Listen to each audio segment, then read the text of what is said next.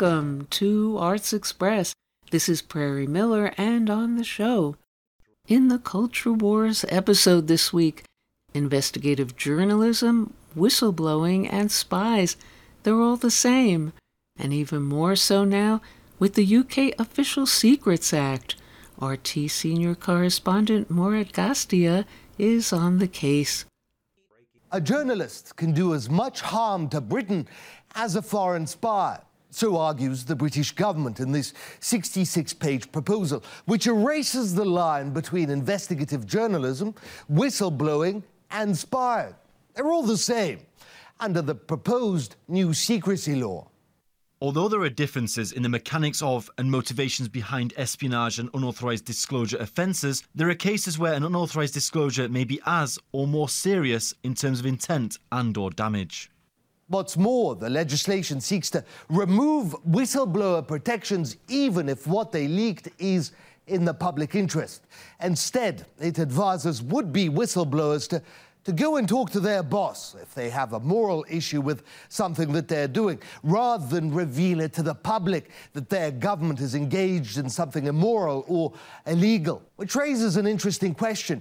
What if it's their boss that's doing something immoral? Like the health secretary in a leaked video kissing a co worker after he'd obliged millions to abide by his own strict social distancing measures. I understand the enormous sacrifices that everybody in this country has made, that you have made, and those of us who make these rules have got to stick by them, and that's why I've got to resign. Officially, this new beefed up version of the secrecy law has nothing to do with the resignation of Hancock. Officially. But it would have made this scandal very nearly impossible See, any journalist who shared this video or shared anything that they received from a whistleblower could face a sentence of more than a decade behind bars. Due to the new way of defining espionage, including obtaining sensitive information as well as passing it on, journalists who are simply working on their stories can potentially face up to 14 years in prison by receiving some secret information. There's much more to it aside from the harsher sentences and the lists and the databases of potential threats, there are special powers that the government wants to give itself. The power to punish and restrict individuals, be they journalists or foreign spies, if the government doesn't have enough evidence to jail them. There may be a strong intelligence case to suggest that an individual is engaged in hostile activity, but with limited evidence that could be openly used to support criminal prosecution. The civil order could include a range of restrictive and preventative measures, including measures to prevent an individual associating with certain people or from visiting specified sensitive locations. Currently, these proposals are being polished off at the Foreign Office, but could soon be in Parliament. And make no mistake, this, this new secrecy law would give the most authoritarian regimes in the world a run for their money. If passed, whistleblowing and investigative journalism as we know it in the UK, are dead. This is uh, one of the biggest, uh, wide ranging attacks on press freedom, uh, perhaps. Uh, since uh, since democracy came to Britain, the definitions in the report are very odd indeed. In fact, the word journalism doesn't come up once in the 66-page report itself fundamental to the 66 page report is that journalists can be more dangerous than spies. Obviously, the US is prosecuting, say, Julian Assange under the Espionage Act. This uh, Home Secretary, uh, Boris Johnson's Home Secretary, is backing a consultation document that suggests that journalists they're much worse than spies. Spies, after all, can work for one government or another government or one actor journalists, they publish the material, everyone can see it. So journalists have to be clamped down. That is seriously the level of logic and deduction that uh, uh, is being used here by the British government in erasing freedoms and uh, rights of the free press here in this country that have been uh, that have been created and modified over centuries. So that's that's quite how dangerous the Official Secrets Act reform looks to be. And which brings up our guest this week on the show. CNN legal analyst Elie Honig takes the Arts Express hot seat regarding what's up with his just released book, Hatchet Man, what he figured out about Trump's former Attorney General Bill Barr, and why the former U.S. Department of Justice prosecutor deems Barr as still a danger to society, and multiple contradictory hats of Honig's own hot seat interrogation as to the increasing government attacks on investigative journalists. First, a little about Bill Barr from Lori Lenner and the Pirates of Penzance. Then Elie Honig and Hatchet Man.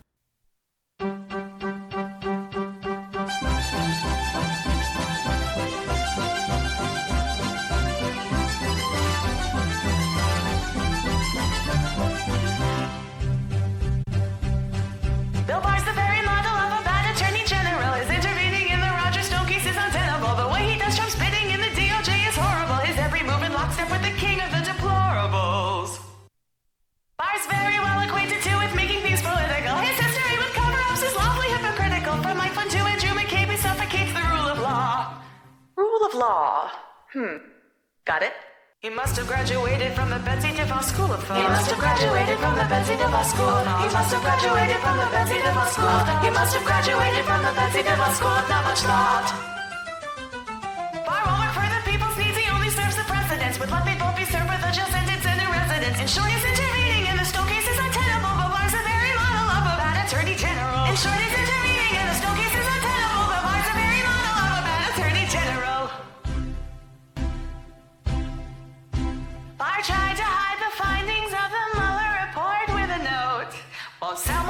this poisoned institution with an antidote?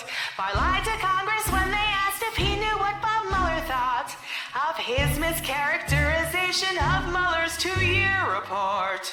Because Bill Barr diverted the grant funds from Catholic charities, the phrase hookers for Jesus entered in our vocabularies. Barr seems to interfere in legal matters where Trump is involved. Hmm. He kinda looks like Patton Oswalt's evil twin, much less evil. He kinda looks like Patton Oswalt's evil twin, much less evil. He kinda looks like Patton Oswalt's evil twin, much less evil. He kinda looks like Patton Oswalt's evil twin, but much, much less involved. He opened up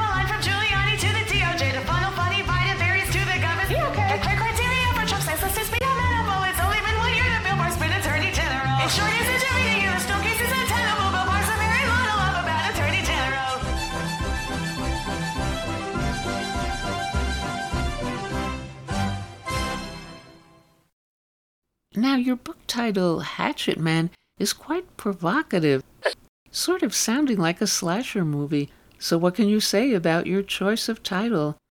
So, first of all, I think it's important to know I did not have my hatchet out for Bill Barr, so to speak, from the start. In fact, I quote myself in the book um, from the day he, his name was first uh, mentioned as the person who Donald Trump will be nominating for Attorney General.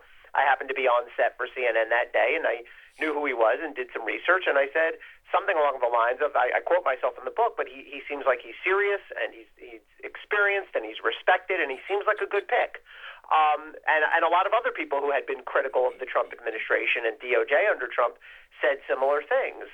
So I think it's important. Um, Bill Barr, I think, earned the title Hatchet Man through what he did over his almost two years in office. A hatchet man refers to somebody who's willing to do anything, no matter how sort of immoral or how bad, um, in order to protect someone else or to protect themselves or to protect an agenda. And I think in the book I lay out how Bill Barr uh, really had no boundaries in what he would do in order to protect Donald Trump and, and his own extremist views.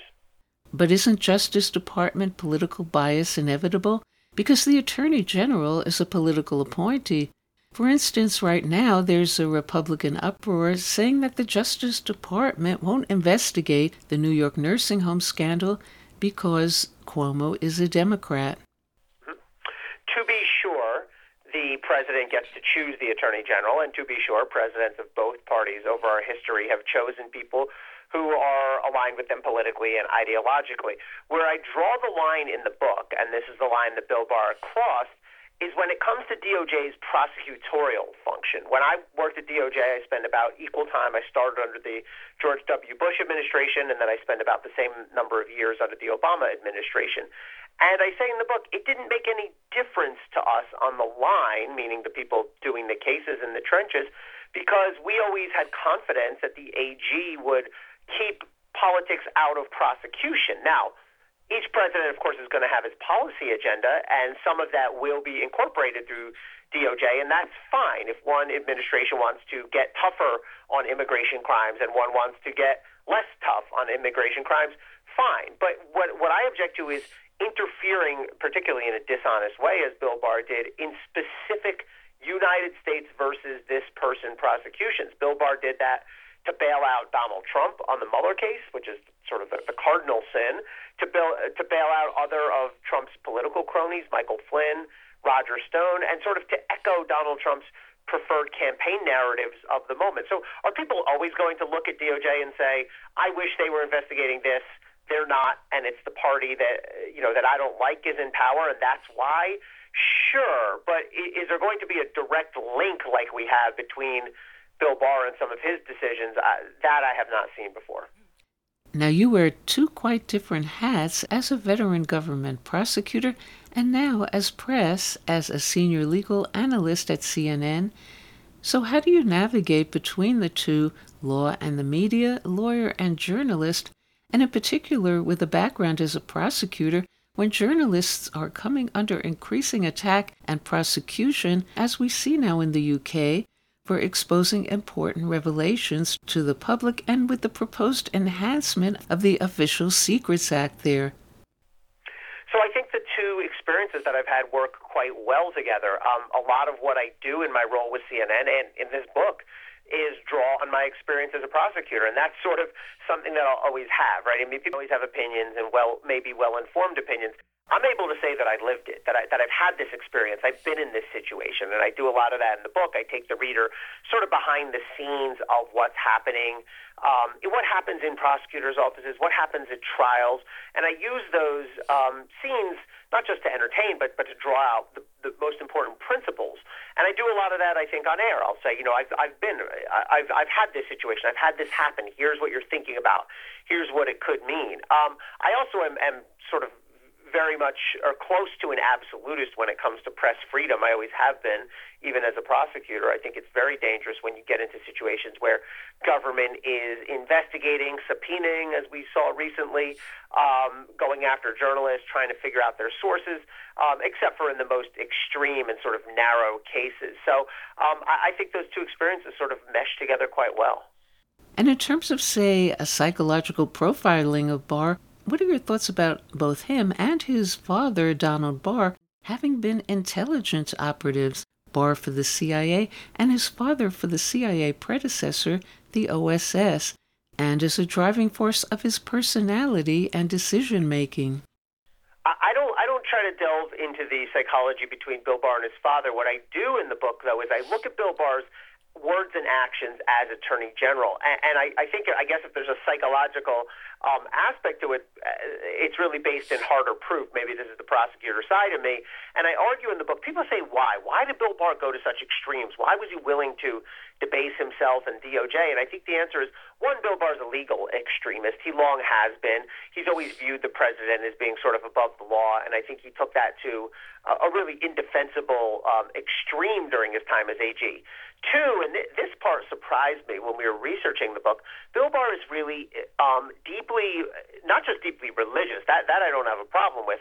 He's a religious extremist. Um, he had, we found things that he had written and said publicly in the 90s um, where he talked about the need for quote, and I quote Bill Barr, God's law to prevail over the entire country, to govern uh, our rules and our laws, for, for the church to reclaim its rightful place at the head of our society. He railed against, and again I quote Bill Barr, the homosexual movement and militant secularists, and he blamed them for essentially all the social ills in our society. And so I think one of the reasons Bill Barr so relentlessly and, and, and really amorally pursued power is because he is this deep religious extremist.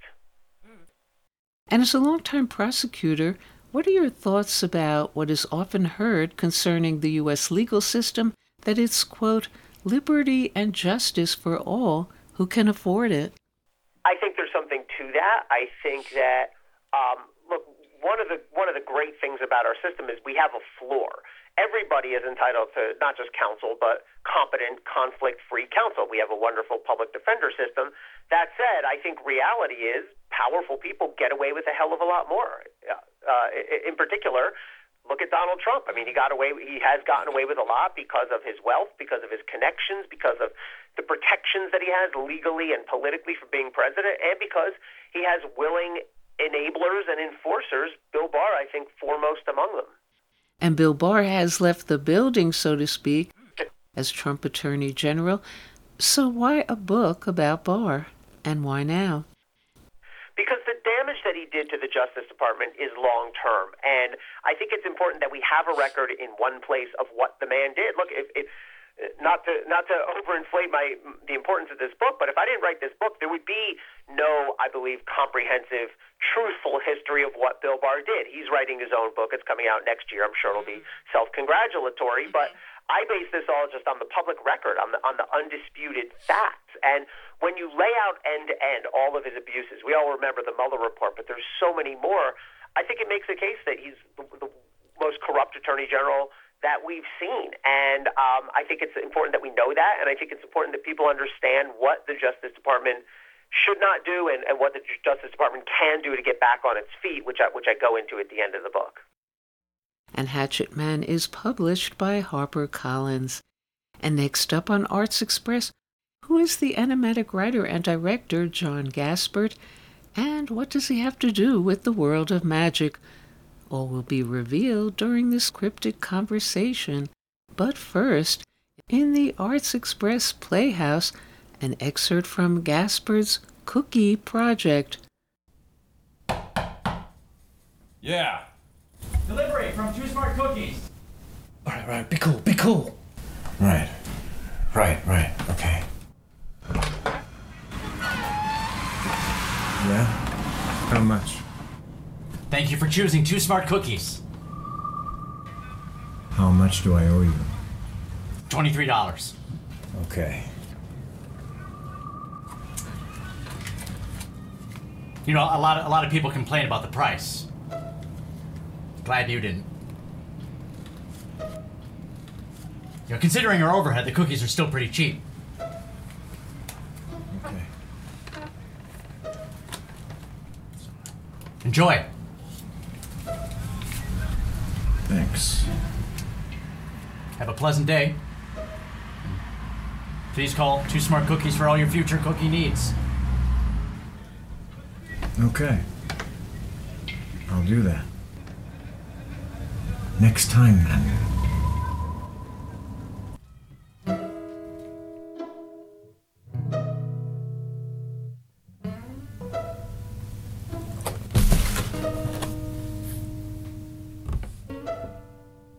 The main thing, I want him to suffer. Yeah, suffer, I know. I was here for all the planning sessions. I'm just emphasizing. I mean, this is what the flowchart's all about, right? The moment is rapidly approaching, and I will savor it. The shirt is too warm suddenly. I just want satisfaction. I just want to experience what so many throughout history have a cold dish of revenge, with a garnish of humiliation, and a dessert of mad cackling. I want that man, that teacher, to know that you can't give Steve Biberman a B minus and get away with it. I know. I know. You said that the first day. It was an impressive paper. You've referenced it several times. Renaissance England. That was the topic I chose, and that was the topic I worked on.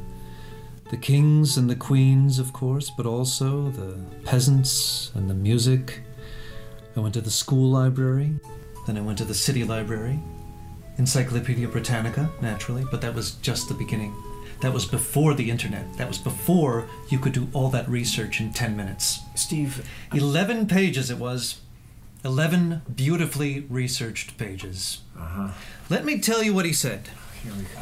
Let me tell you what was said by Leonard M. Parker. Steve. Leonard M. Parker. Masters in European History from the University of Illinois, Master's Thesis from Henry I to Henry V, five Henrys. I remember. Leonard Miller Parker. What kind of a middle name is Miller, anyway? So he reads my paper, typed on my sister's typewriter, and he says, and I quote, You seem to have done a lot of research, but I don't think you got some of the facts right. Facts, right. That's what he wrote. With his blue felt tip pen and his stinking still Depression era style handwriting, with each loop of the E carefully produced with a subtle tilting of the pen for maximum effect, because that's what's important. Oh, I want a wretch, is what I want. What is Depression era? You're probably thinking, like some member of the clergy, that I've been hanging on to this for far too long. Oh, but you haven't, clearly. That is why I don't feel a bit bad about what's going to happen. Now, do you have your flowchart? We drive to the school in the vehicle we rented over in Farmdale, dressed as heating and plumbing experts. Yeah, see, that's the part that I don't We I wait don't- in the north lot for him to come out, and then we follow him home, staying 150 feet away at all times. Or 50 meters if you're Canadian. Are you Canadian? If he makes any stops along the way, let's say for an ice cream or, or, or the dry cleaner, then we park across the street, but this time 200 feet away. Yeah, it's the only thing in the flowchart that isn't a straight line I've noticed. I need a good driver, someone who's not going to get upset or nervous. Well, thanks. If he doesn't make any stops along the way, he should be home in 16 to 18 minutes. We arrive a few seconds afterward. He lives in a house, not an apartment. Is that a stroke of luck or what? Yeah, it is. Yeah. He's been divorced for a year. He and his ex wife are not on the best of terms, so we can count on her not being there to attempt a reconciliation. Yeah, no wife. We wait 22 minutes. Exactly 22 minutes. I knock on the door. He answers. He says, yes, or something similar. It could be hello. And I say, I'm from the lawn service, and I hand him a coupon, and I say, we would like to cut your lawn for free, no strings attached. So then why are we dressed To as... confuse him. He won't be expecting a lawn service. Or a heating and plumbing guy, apparently. That's the beautiful thing. The rest is simplicity itself. While he's reading the coupon, I get out my pepper spray thing, give him a couple of squirts of chloroform. He falls to the floor, which I hope is carpeted. I step inside, close the screen door, the regular door, drag him across the living room to the basement, which we know exists because of the plans we got from the city office when we were claiming to be property inspectors. And the basement windows. Can you give me one reason why I'm here? By the time he comes to, he will be tied to a chair in the dank basement. I will have changed into my regular clothes, and I will be able to explain to him why our lives have been hopelessly intertwined since my 10th grade year. Parker, you must pay for your sin. Your miscalculation has followed you through life. You thought it buried in the sands of time, but no! And I am here to ensure that your punishment, though not swift in coming, is meted out with the pain and humiliation you so richly deserve. Thus saith the Lord. Then, if he's good, if he's really good, I take out another felt tip pen that I purchased at a drugstore across town. Clever. I place it between his teeth, and then he can, at the very least, turn a B minus into a B plus. I hope he uses the same writing style so it matches. Son of a gun. Yeah. Huh. Well, that takes care of that. Okay. Still have those cookies, though, right?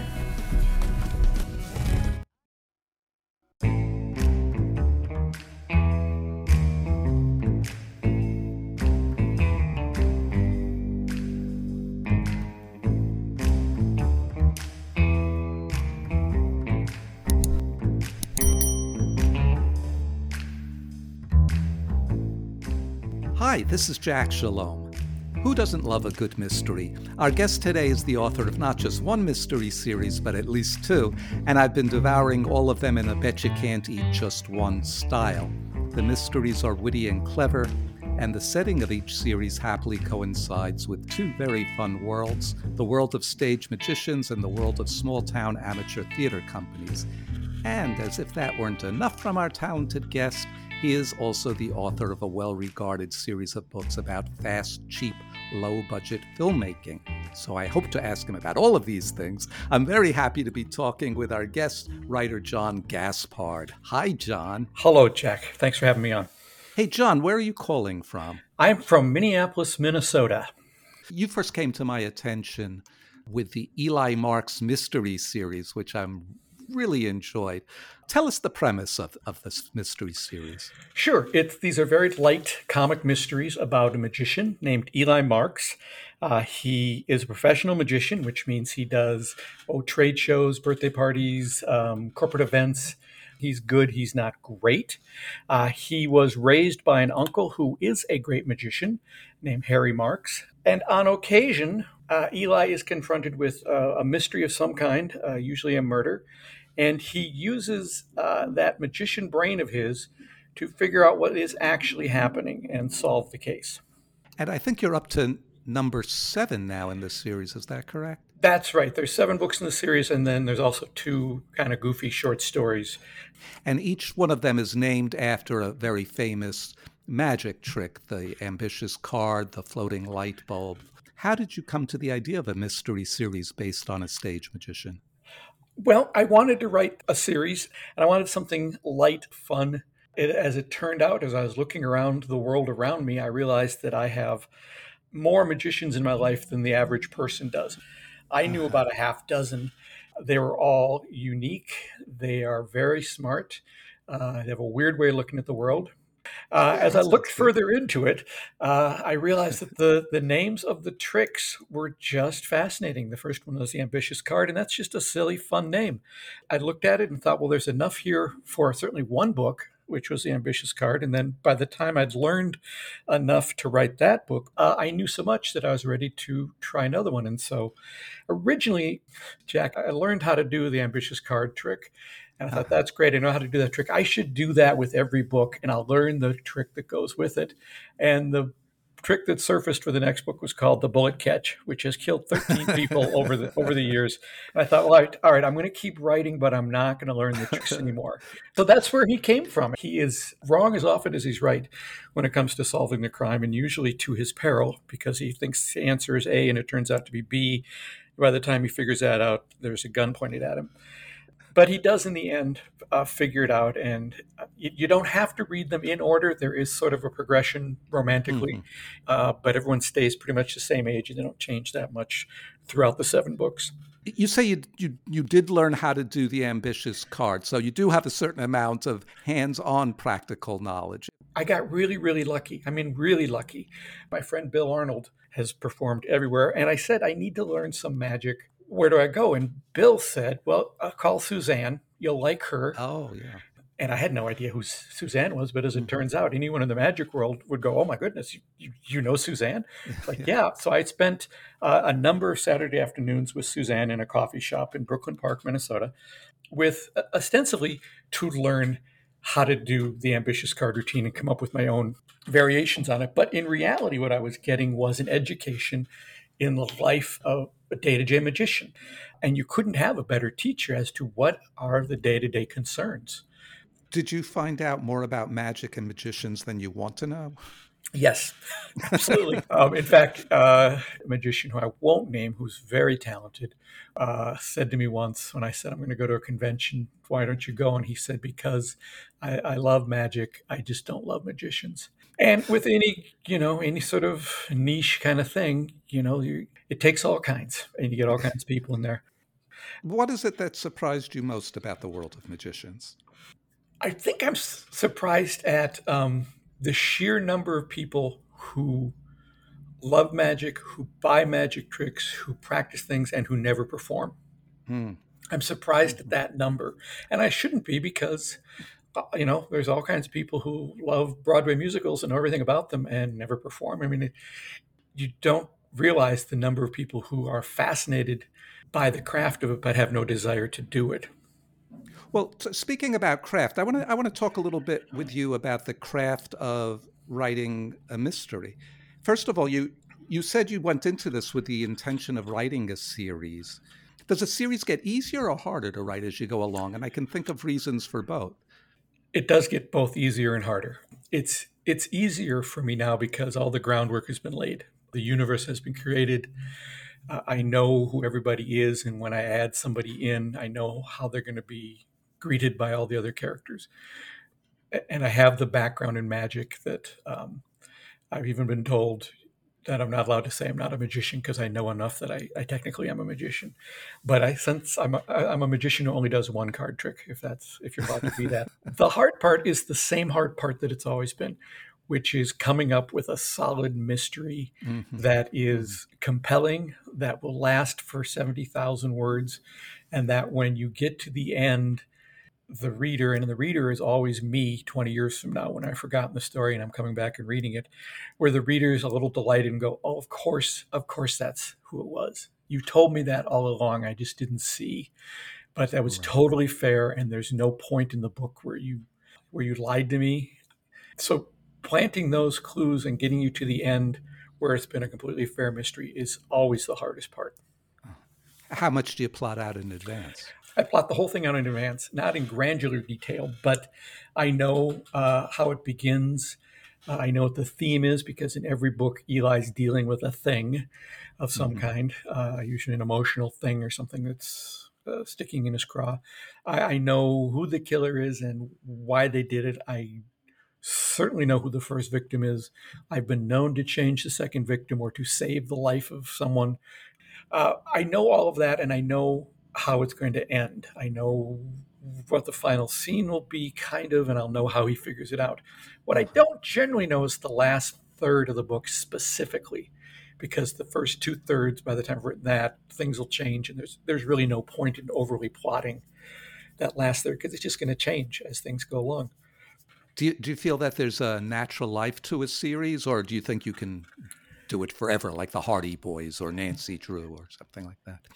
You know, I don't know. There's seven books now. I have uh, a pretty good idea for an eighth one. Hmm. I've got a handful of short stories I've been playing with because for me, the hardest part is coming up with the mystery. That takes a lot of work. So I've been trying to write short stories that have short mysteries so I can sort of train myself to do that. Although part of me is going, well, why are you throwing away these mystery ideas in a short story? You could you could do a whole novel.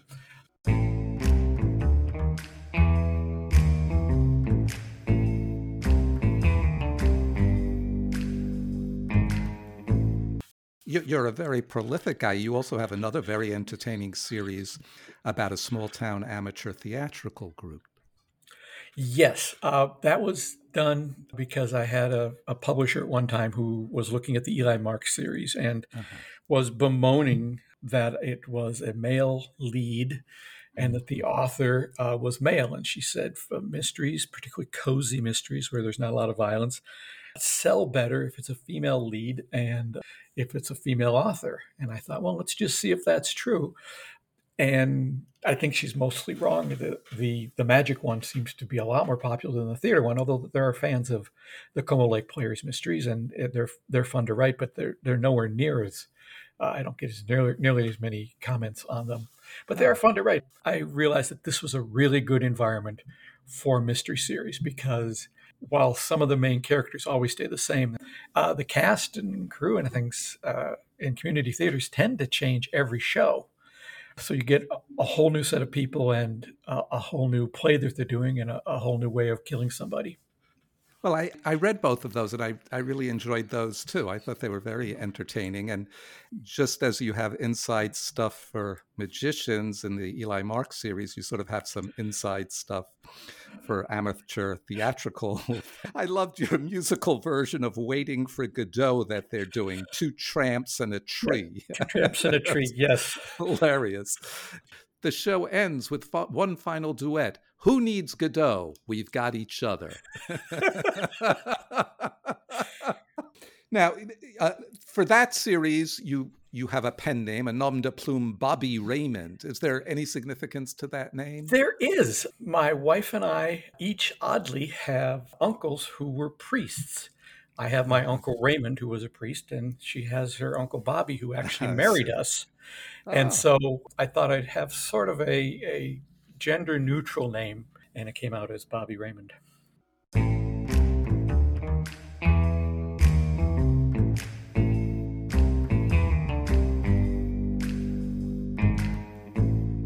Were you always a writer? Yes, uh, I didn't intend to be. I always was interested in creating story stuff, and I, that same uncle we just mentioned, Uncle Raymond, when I was around eleven or so, handed me a box and said, "I'm not using this anymore. You can have it." And it was a old Kodak wind-up regular eight camera, and so I started making short films. And in order to make these movies, which I enjoyed doing, I enjoyed the shooting, I enjoyed the editing. I had to have something to shoot. So I needed to do the writing myself, and I sort of fell into that. Uh, started writing screenplays, and uh, I guess never stopped writing. Well, let, us talk a little bit more about that. I'm, I'm always interested in how people do it, whatever it is they do. I'm always interested how they do it. How do you write a mystery? How do you write a screenplay in terms of do you have a set time that you get up and you say, okay, I'm going to devote these hours to whatever comes out within this time, or Mhm. What is your method? I, I wish I had a better answer for that because it, it some writers have exactly the right answer where they say, you know, I'm I'm up at four and by four thirty I'm at my desk, and then when my family wakes up at six, I'm blah blah blah, uh, or I make sure that I do all I do all my writing in the morning and then I do my editing and marketing in the afternoon. uh, although I'm a very organized person, I'm not organized to that degree. Uh, most of the writing is actually done in my head because the if, if I need to sit down and write, for example, a scene with Eli and Uncle Harry, I know those guys, and I can write them all day long if I know where I'm trying to go. So for me, the writing part is taking long walks and just thinking about, well, what happens next? What happens next? What would be interesting? What happens next? How does he get out of that? And then just making notes. Uh, but I don't have a regular schedule. I don't have a reg- regular schedule because it's I'm trying to keep it as much not a job as I can Hmm. because I had a job, uh, and I don't want this to be a job.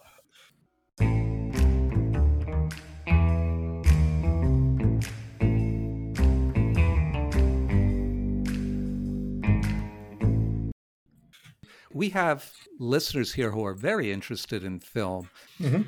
You are the author of a series of books about how to make a low budget film, the fast, cheap filmmaking books.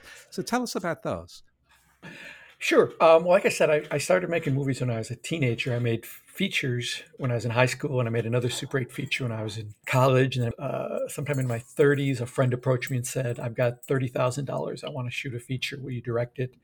And uh, we ended up doing two features on 16 millimeter film. And then the DV digital craze came, and I did three or four features that way. So I knew a lot about production from having done those. And after we did our 16 millimeter ones, which were the most expensive things we've done, each cost $30,000, I thought, I, I'm, I'm reading up on a lot of people who are doing the same thing and losing their houses. And since I'd learned so much, I thought I will just put together a couple books that show you how other people have done it in the past so you don't mm-hmm. make those same mistakes. So we I did a book called Fast, Cheap, and Under Control: Lessons Learned from the Greatest Low Budget Movies of All Time, in which we look at movies like uh, Little Shop of Horrors, or Clerks, or Slacker, or El Mariachi, and have interviews with the people who made them, just talking about the key lessons that they learned. For example, one of my favorite lessons is rehearse. When Roger Corman made the movie Little Shop of Horrors, he famously shot it in two days. He did some exterior stuff the following weekend, but it was shot in two days. However, he paid the actors for five days and he spent the first three days rehearsing. What does that tell you about the value of rehearsing? It's, It can be a pretty important thing. Now, conversely, uh, I talked to Henry Jaglom. He works in a very improvisational style. And if you ask Henry about rehearsing, he goes pale. He just, no, I want to roll the camera and get the first thing because that's the true thing. So you've got two different lessons on rehearsing. They're both true, they're both correct. They're just different points of view from how, how you want to get your movie done. So I did that on on the greatest low budget movies of all time, and then um, thought I, part of the problem people are having is they're not writing their scripts. uh-huh. to fit what they can shoot. So I went out and talked to, I don't know, 20, I think, different screenwriters who'd done low budget movies. Um, so that's the companion book is fast, cheap, and written that way. John, what's ahead for you? What can we look forward to? Um, I'm starting to work on the new Eli Marks book, which will be book number eight, I hope. And I'm doing this podcast, which was supposed to be just this simple little thing. But as you know, as a broadcaster, it may look like it was easy. But, and I'm, uh, I've got pretty good idea for the third Como Lake Players Mystery, which oh, is called uh, Rehearsed to Death. Good. And, and what's the website we can look at to catch up with you? Well, the, the, simplest one is just to go to elimarksmysteries.com. That's E L I M A R K S mysteries.com because there you can find the Eli Marks Mysteries. You can find the Como Lake Players Mysteries. You can find the podcast. The filmmaking books, just go to fastcheapfilms.com. Ah, great. Thanks so much, John. Thanks for reaching out to me. I've been speaking with John Gaspard, G A S P A R D, author of the Eli Marks series of mysteries, the Como Lake Players mysteries, and the Fast Cheap Filmmaking on a Budget series. This is Jack Shalom for Arts Express with host Prairie Miller.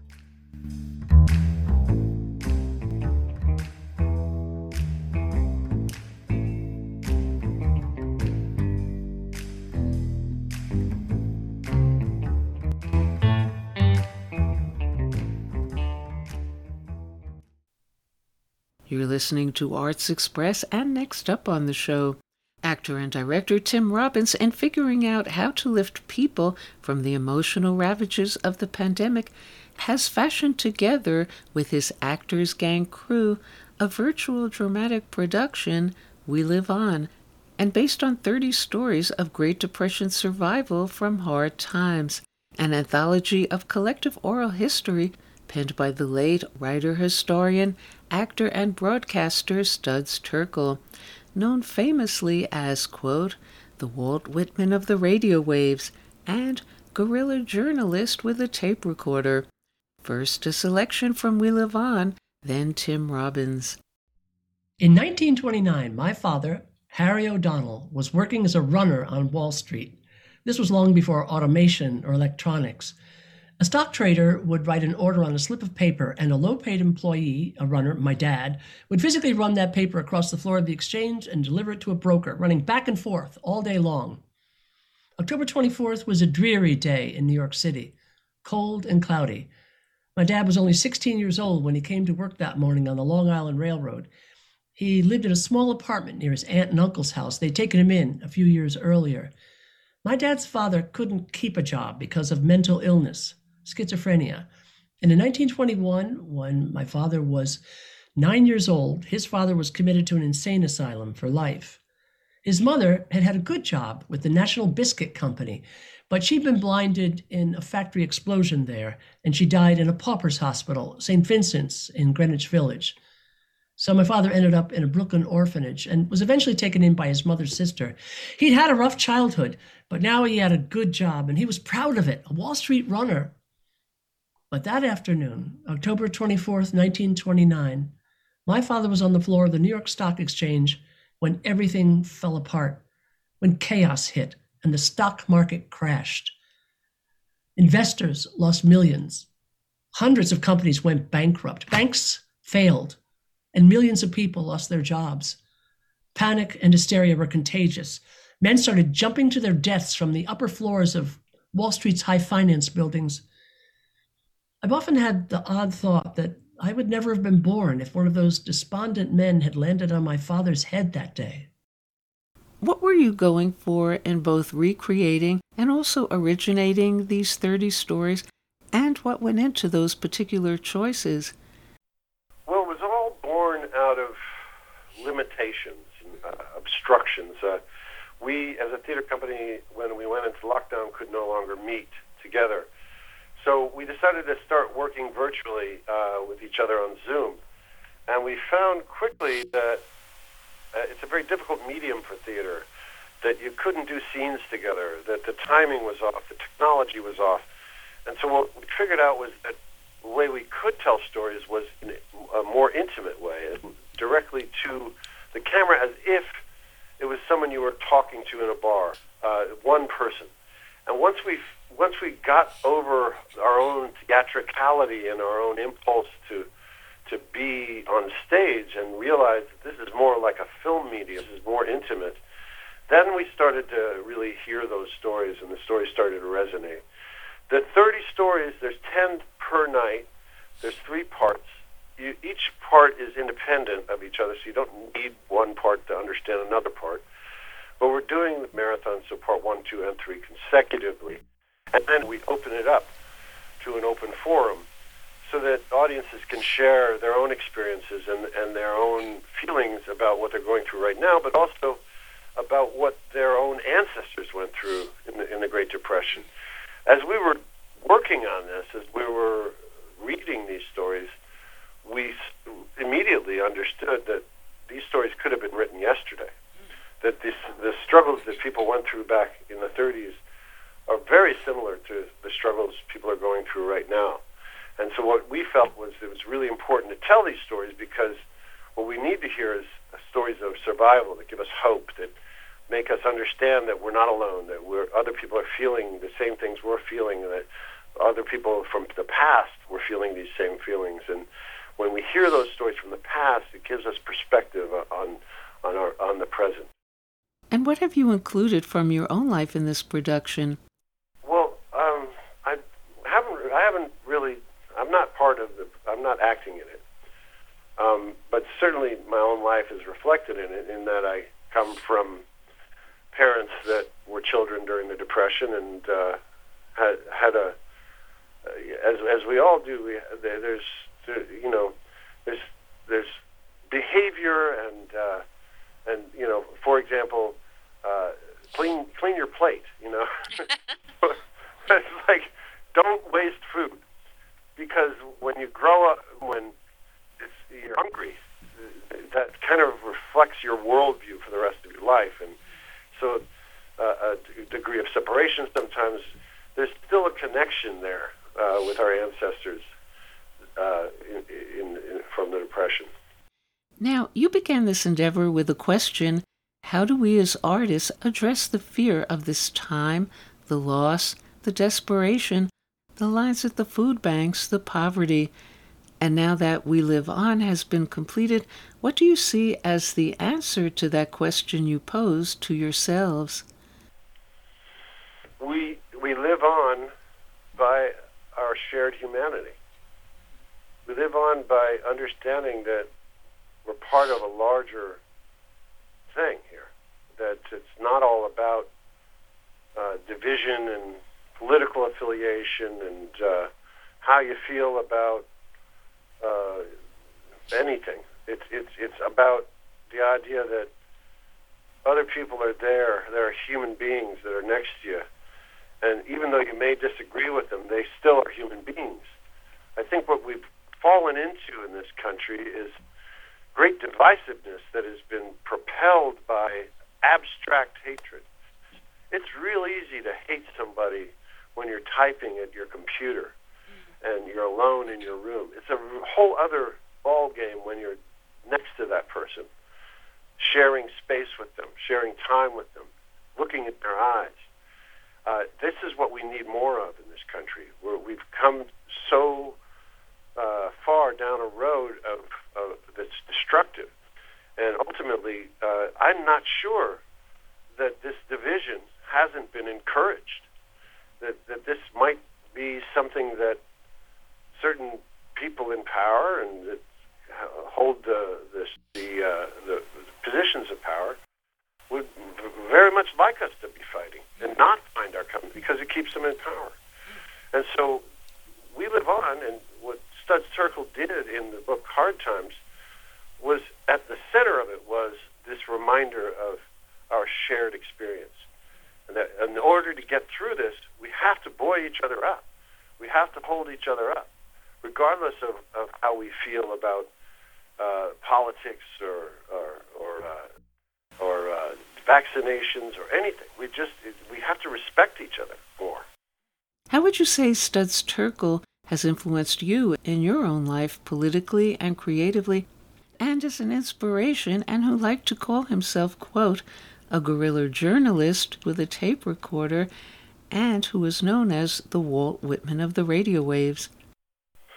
That's a beautiful description of him. Um, I've been inspired for a long, long time by him. Um, in the early work, the Actors Gang, we would uh, look at his books as, as a way of getting in touch with the common person, the working man, the, the, the what that real documentary uh, chronicling that Studs did was so important.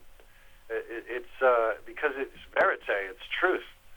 Um, I got the opportunity to actually interview Studs Terkel for the LA County Museum of Art uh, in the 90s. Uh, Paul Holdengräber, who's a great interviewer himself, asked me if I was up to the challenge of interviewing the greatest interviewer of all time. and what I found was Studs was so welcoming and so easy, and it was a great conversation. And uh, I got to be friends with him, and uh, he was uh, a, a great inspiration for me. Okay, well, thank you so much, Tim Robbins, for calling in. And please mention also that if you're flat busted and you don't have money to to to see it, that uh, at the Actors Gang we got your back, and that if you need to see it for free, that that's uh, that's uh, definitely possible. Just contact us at our website at theactorsgang.com. Great, will do. And thanks so much again. My pleasure. Thanks for having me. And We Live On is running through September 4th online and again with more information at theactorsgang.com. And that's all we have time for today on Arts Express Expression in the Arts. And if you'd like to express yourself too, you can write to us at theradiogoddess at gmail.com. Until next time, this is Prairie Miller leaving the station.